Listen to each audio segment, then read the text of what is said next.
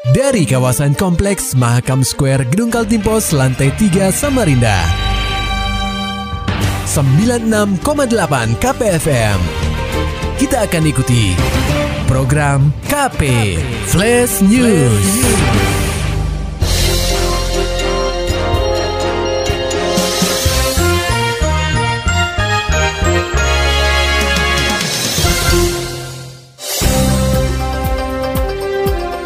Anda sedang menyimak program KP Flash News bersama saya Agung Pratama. Pendengar KP Badan Kependudukan dan Keluarga Berencana Nasional atau BKKBN Kaltim melaksanakan kegiatan evaluasi pelaporan tim percepatan penurunan stunting atau TPPS dan stunting yang dihelat di Hotel Ibi Samarinda Kamis 1 Desember 2022. Kegiatan yang digelar selama tiga hari ini menghadirkan berbagai peserta dari TPPS di Kaltim Kaltara, Satgas Percepatan Penurunan Stunting Kaltim Kaltara, serta Ikatan Penyuluh Keluarga Berencana atau IPKB selaku organisasi yang menaungi penyuluh KB.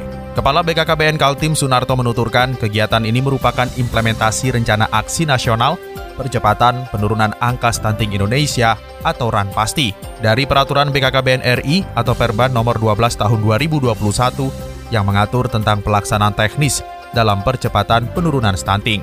Sunarto memaparkan bahwa hasil evaluasi ini akan dihadirkan dalam bentuk laporan karena laporan penanggulangan stunting dilakukan dua kali dalam satu tahun atau sewaktu-waktu jika dibutuhkan. Ya, jadi kegiatan hari ini sesungguhnya itu implementasi dari Ran Pasti.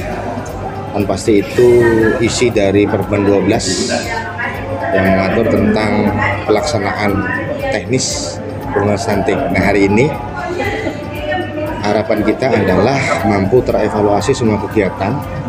Hasil evaluasi nanti bisa dalam bentuk laporan. Karena tuntutan penanggulangan stunting ini laporannya sekurang-kurangnya satu tahun dua kali. Atau sewaktu-waktu jika dibutuhkan. Nah kita sampai pada hari ini belum pada jika tetapi kita penuhi dulu ketentuannya bahwa pelaporan itu setahun dua kali. Nah pertemuan hari ini mudah-mudahan itu menjadi nyata dan memang harus segera dilakukan. Lebih lanjut, Sunarto berharap dalam evaluasi pelaporan TPPS dan stunting ini dapat memetakan permasalahan yang terjadi sebagai bahan monitoring dan evaluasi dalam percepatan penurunan stunting di Provinsi Kaltim dan Kaltara.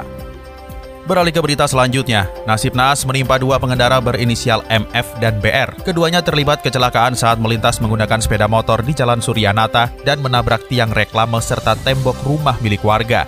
Pada Jumat 2 Desember 2022 sekitar pukul 4.00 waktu Indonesia Tengah. Keduanya terlibat kecelakaan setelah berupaya melarikan diri dari kejaran tim Hiena Satres Narkoba Polresta Samarinda karena diduga membawa narkotika jenis sabu-sabu. Benar saja, di sekitar lokasi kecelakaan ditemukan tas plastik berisi 4 bungkus sabu-sabu dengan berat total 2 kg. Kapolresta Samarinda Kombes Pol Arif Adli mengatakan kedua pelaku ini memang sudah diintai oleh petugas setelah mengambil paket yang diduga sabu-sabu di Jalan Belibis. Sadar gerak-geriknya diikuti, kedua pelaku yang berboncengan mencoba melarikan diri hingga akhirnya mengalami kecelakaan di Jalan Suryanata. Kemudian dari peristiwa kecelakaan tersebut yang terjadi salah satu orang pelaku meninggal dunia dan yang satu saat ini masih dalam perawatan karena baru selesai melaksanakan operasi. Dari hasil pengungkapan tersebut didapati atau ditemukan barang bukti narkotika jenis sabu seberat 2 kg yang dibagi dalam empat paket besar sebesar masing-masing paket 506 gram. Kemudian ada 50 butir ekstasi.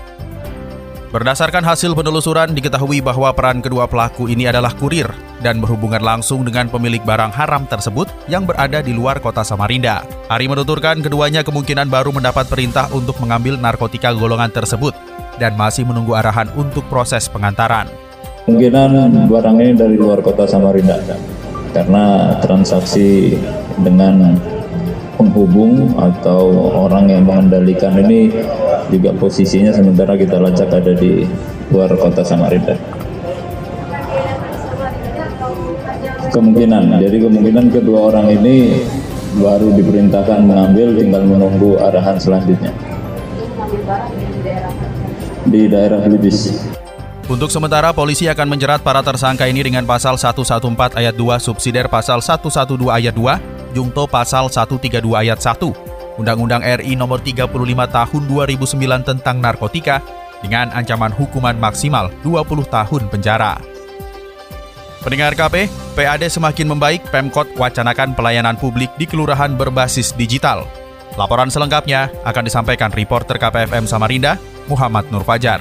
Pada era digitalisasi saat ini, segala hal dapat dilakukan hanya melalui smartphone. Bahkan pelayanan publik di berbagai daerah sudah menerapkan pelayanan berbasis digitalisasi untuk memudahkan masyarakat dalam mengurus berbagai administrasi. Di tahun 2023 mendatang, Pemkot Samarinda juga memiliki wacana untuk melakukan uji coba di beberapa kelurahan agar bisa menerapkan pelayanan publik berbasis digital. Tentu upaya ini harus didukung dengan penyediaan sarana dan prasarana yang mendukung di setiap kelurahan agar penerapan pelayanan publik berbasis digital dapat dilakukan. Wali Kota Samarinda, Andi Harun menuturkan, seiring dengan membaiknya pendapatan asli daerah atau PAD, serta APBD Kota Samarinda di tahun 2023 mendatang, tentu pengadaan sarana pendukung ini akan segera dilakukan. Hanya saja, penerapan pelayanan publik berbasis digital ini hanya akan dilakukan di beberapa kelurahan yang dipilih. Nah, di antara 59 kelurahan kita akan coba dulu satu dua kelurahan di masing-masing kecamatan untuk menjadi basis kelurahan dan kecamatan berbasis digital. Jadi nanti pengurusan eh, publik di sebahagian urusan di situ sudah bisa diakses mungkin melalui Android, melalui eh, basis web dan lain sebagainya kita harus mulai. Nah kalau ini berhasil maka tahun 2024 kita akan seragamkan seluruh uh, wilayah kelurahan. Jika uji coba pelayanan publik berbasis digital di kelurahan ini berjalan dengan baik, tentu penerapan pengurusan administrasi secara digital ini akan diterapkan di 59 kelurahan yang ada di Samarinda, sehingga masyarakat tidak perlu lagi untuk datang ke kelurahan untuk mengurus berbagai administrasi. KPFM Samarinda, Muhammad Nur Fajar melaporkan. Pendengar KP Bawaslu Kaltim tanggapi potensi politik uang saat pemilu menggunakan e-wallet. Laporan selengkapnya disampaikan reporter KPFM Samarinda, Maulani Alamin. Badan Pengawas Pemilu atau Bawaslu Kaltim menanggapi praktik politik uang dengan menggunakan e-wallet atau dompet digital yang bisa terjadi pada pemilu mendatang. Ketua Bawaslu Kaltim Hari Darmanto mengatakan pihaknya berprinsip akan melihat delik perbuatan memberikan sesuatu berupa uang atau barang yang masuk dalam unsur pelanggaran pemilu. Kendati demikian, Hari menyadari bahwa ada problem hukum transaksi kredit e-wallet yang pelik. Menurutnya, hal ini perlu kajian lebih mendalam. Hari ingin ada instansi terkait TPPU bisa melakukan monitoring transaksi keuangan elektronik saat penyelenggaraan pemilu mendatang. Hmm. E-wallet itu ekuivalen sebagai uang atau bukan? Oh, dia anu sama dengan uang ya maka dia masuk juga dalam delik. Hmm. Nah, cuma kan problem problem penegakan hukumnya itu transaksi apa debit atau apa kredit e-wallet ya dari seorang memiliki apa memiliki uang besar kepada seseorang itu yang prosesnya ya. Ketua Bawaslu Kaltim Hari Darmanto berharap pemilu mendatang menjadi proses demokrasi bagi masyarakat tentang melakukan kedaulatan memilih pemimpin. KPFM Samarinda, Maulani Al-Amin melaporkan. Maulani Alamin, Muhammad Nur Fajar, KPFM Samarinda serta dapatkan berita-berita selengkapnya di www.968kpfm.co.id.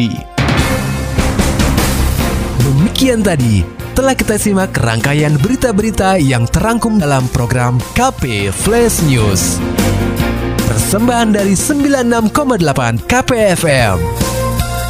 Terima kasih dan sampai jumpa.